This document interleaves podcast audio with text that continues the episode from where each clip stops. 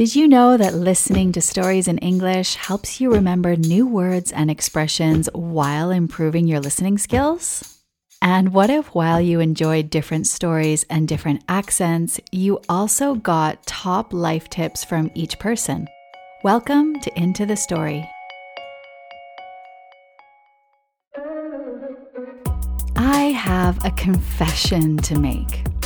I still get nervous when I need to have a complex conversation in Spanish. Sometimes I'm just afraid of using the wrong word, but in the end, I need to use Spanish to communicate on a daily basis. Being understood is way more important than whether I use the subjunctive tense correctly. Today's guest, Lindsay, is from the website Lindsay Does Languages, and she's also the co-host of the Fluent Show podcast.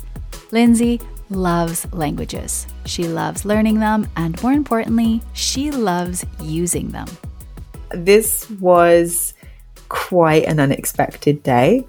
It was two thousand thirteen, so it was round about the time when I was beginning to realize, ooh, I, I can learn languages on my own. Okay. Years ago, Lindsay and her friend Hannah decided to go on a trip together. They had met while taking a Spanish class and quickly became friends. Initially, they were going to travel to Spain, but flights to Morocco were cheap, so they decided to get on a flight for Marrakesh.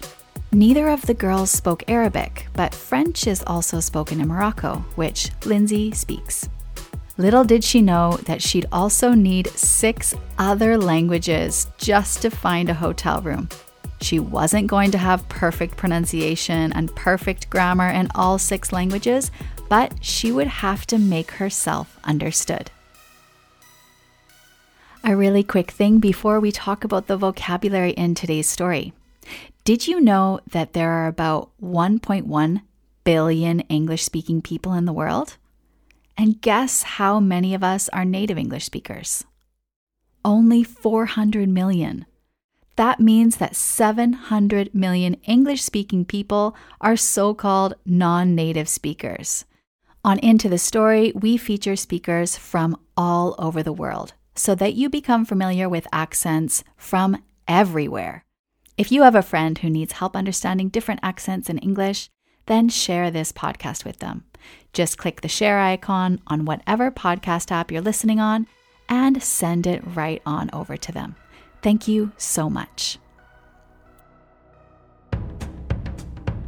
Okay, let's look at five words and expressions that Lindsay uses in her story.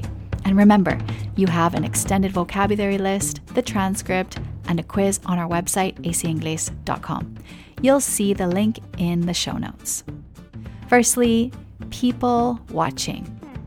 People watching is the act of watching people, usually in a public place. For example, if you're at an airport and you have some time to wait before your flight, you'll just sit and watch people. I find people watching especially fun when I'm in a foreign country. People watching. Next, in good conscience.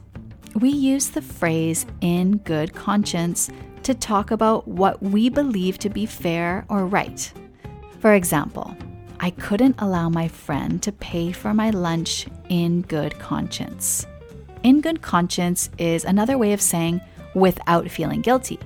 I couldn't allow my friend to pay for lunch without feeling guilty. In good conscience. To be drawn out. To be drawn out literally means that something is drawn out by hand. In today's story, Lindsay explains that she had a map drawn out. Drawn out can also mean that something takes longer than necessary. For example, yesterday's meeting was drawn out. It lasted longer than necessary. To be drawn out.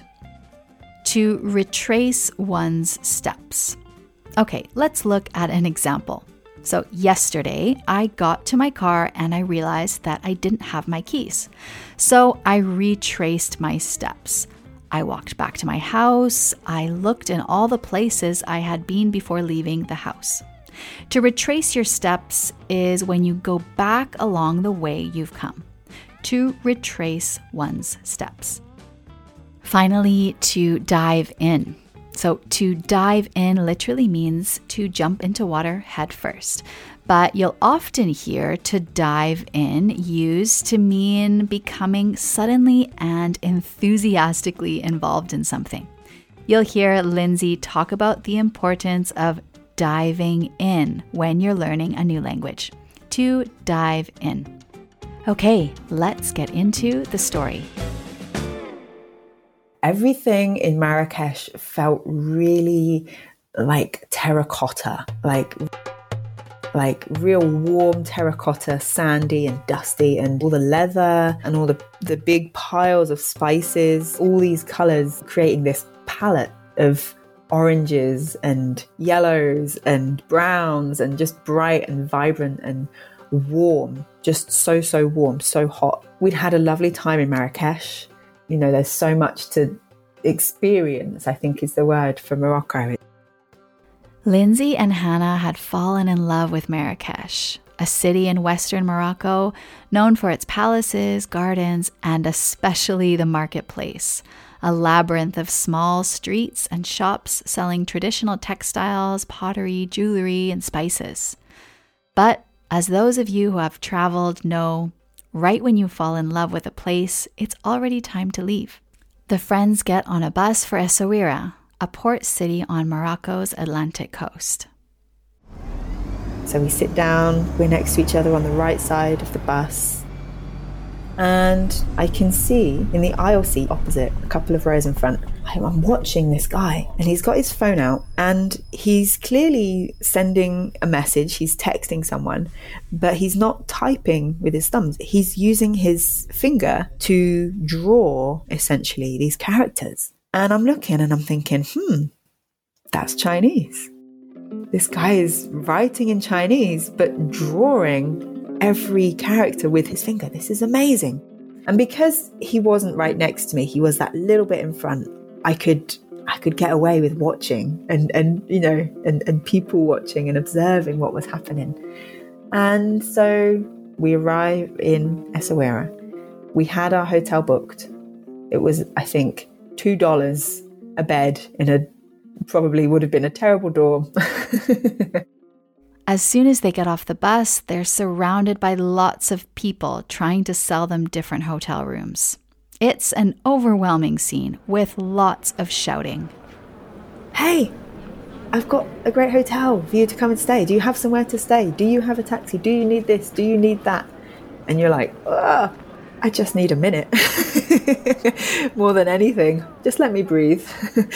And we were ready because we had our hotel. We were ready to just walk away. But I watched this Chinese guy, and it was clear to me that these people knew he couldn't speak English. So they had no common language, and they were ready to exploit him. And I wasn't, I couldn't in good conscience let that happen. So I went over and I, I thought, I'm, I'm pretty sure that if I speak a bit of Mandarin, he's going to understand me. So I just need to risk. And there's a thing I find with language learners, and I notice this all the time. We want perfection, right? We want almost to learn, and then we speak. We go out in the world and we speak perfectly. That is rarely what happens. When we speak a foreign language, we can pay attention to form, or we can pay attention to meaning. When we pay attention to form, we're making sure that everything is perfect. The grammar, the word order, the pronunciation. But when we pay attention to meaning, we just need to communicate with someone.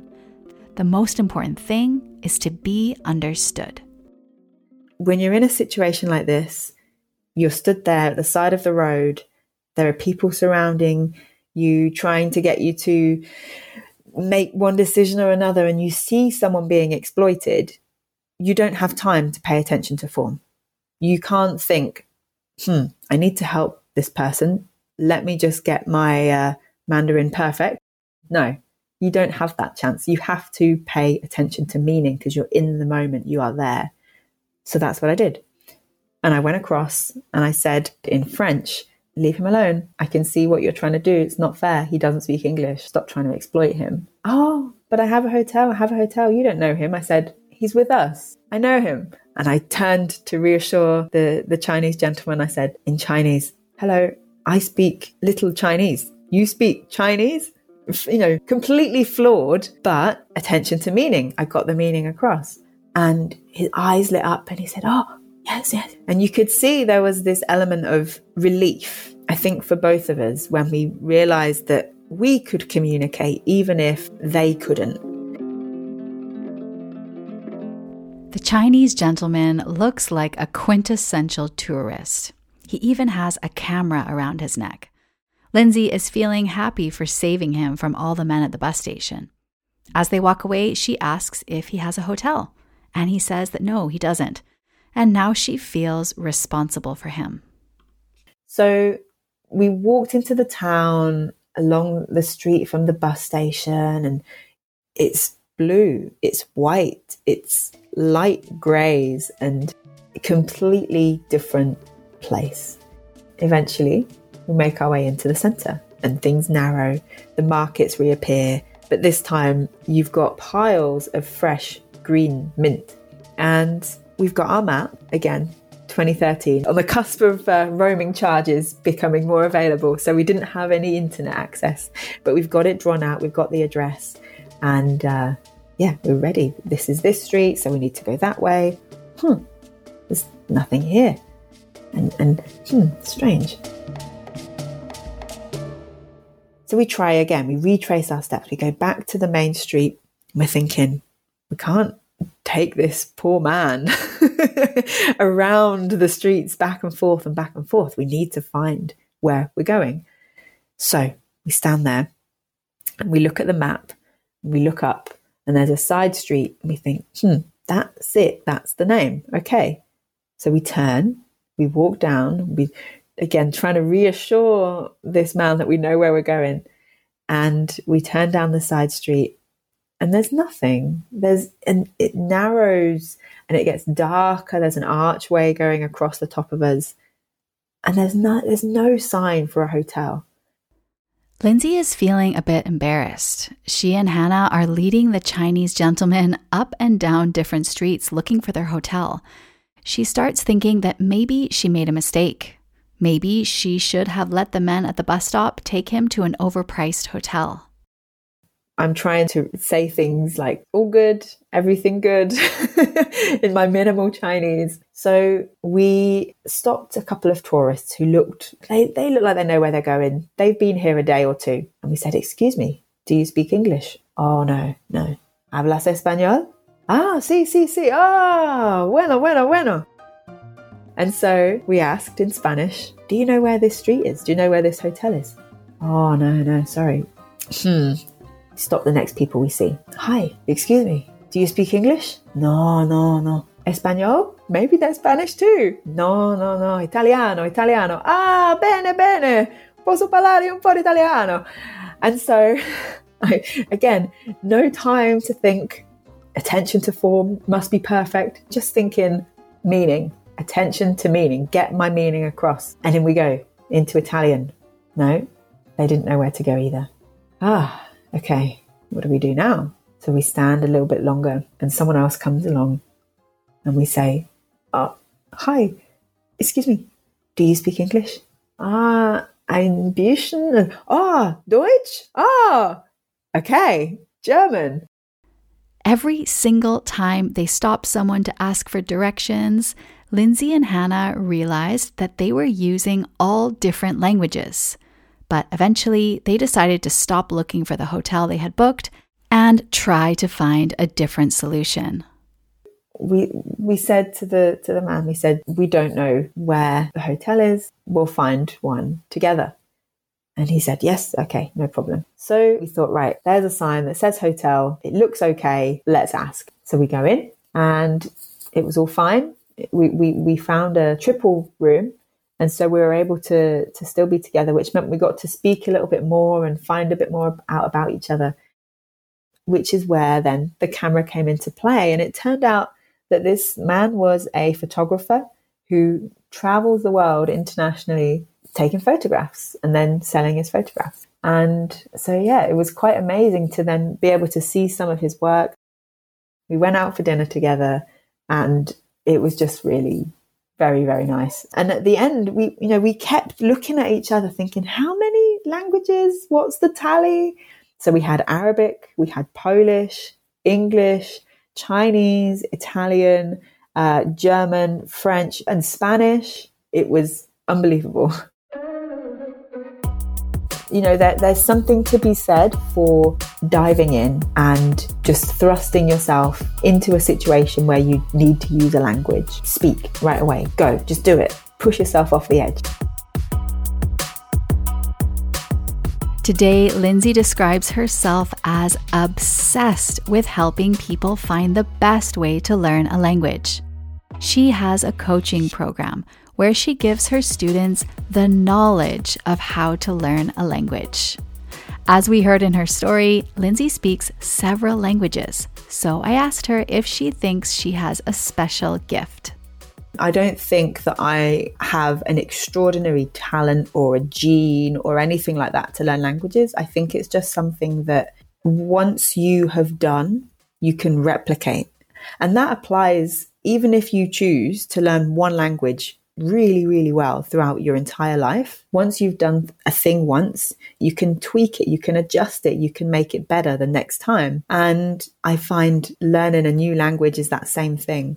It gives me that same chance to try again and to experiment and to see, oh, that worked really well for Japanese. Is it going to work for Korean? So I think that over the years, I've got better at learning languages, but I don't think that I have any kind of extraordinary, unusual gift. I think it's something that we can all get better at.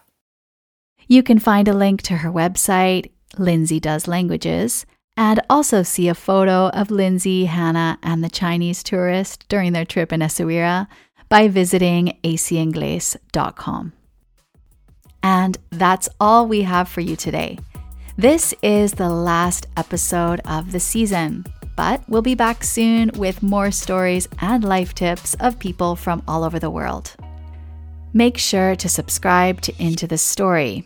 And while you're there, support us by leaving a five-star rating on Apple Podcasts or Spotify. It really helps other listeners find us. Thank you so much. Okay, everyone, until next time, we hope you have a good time, or at least a good story to share.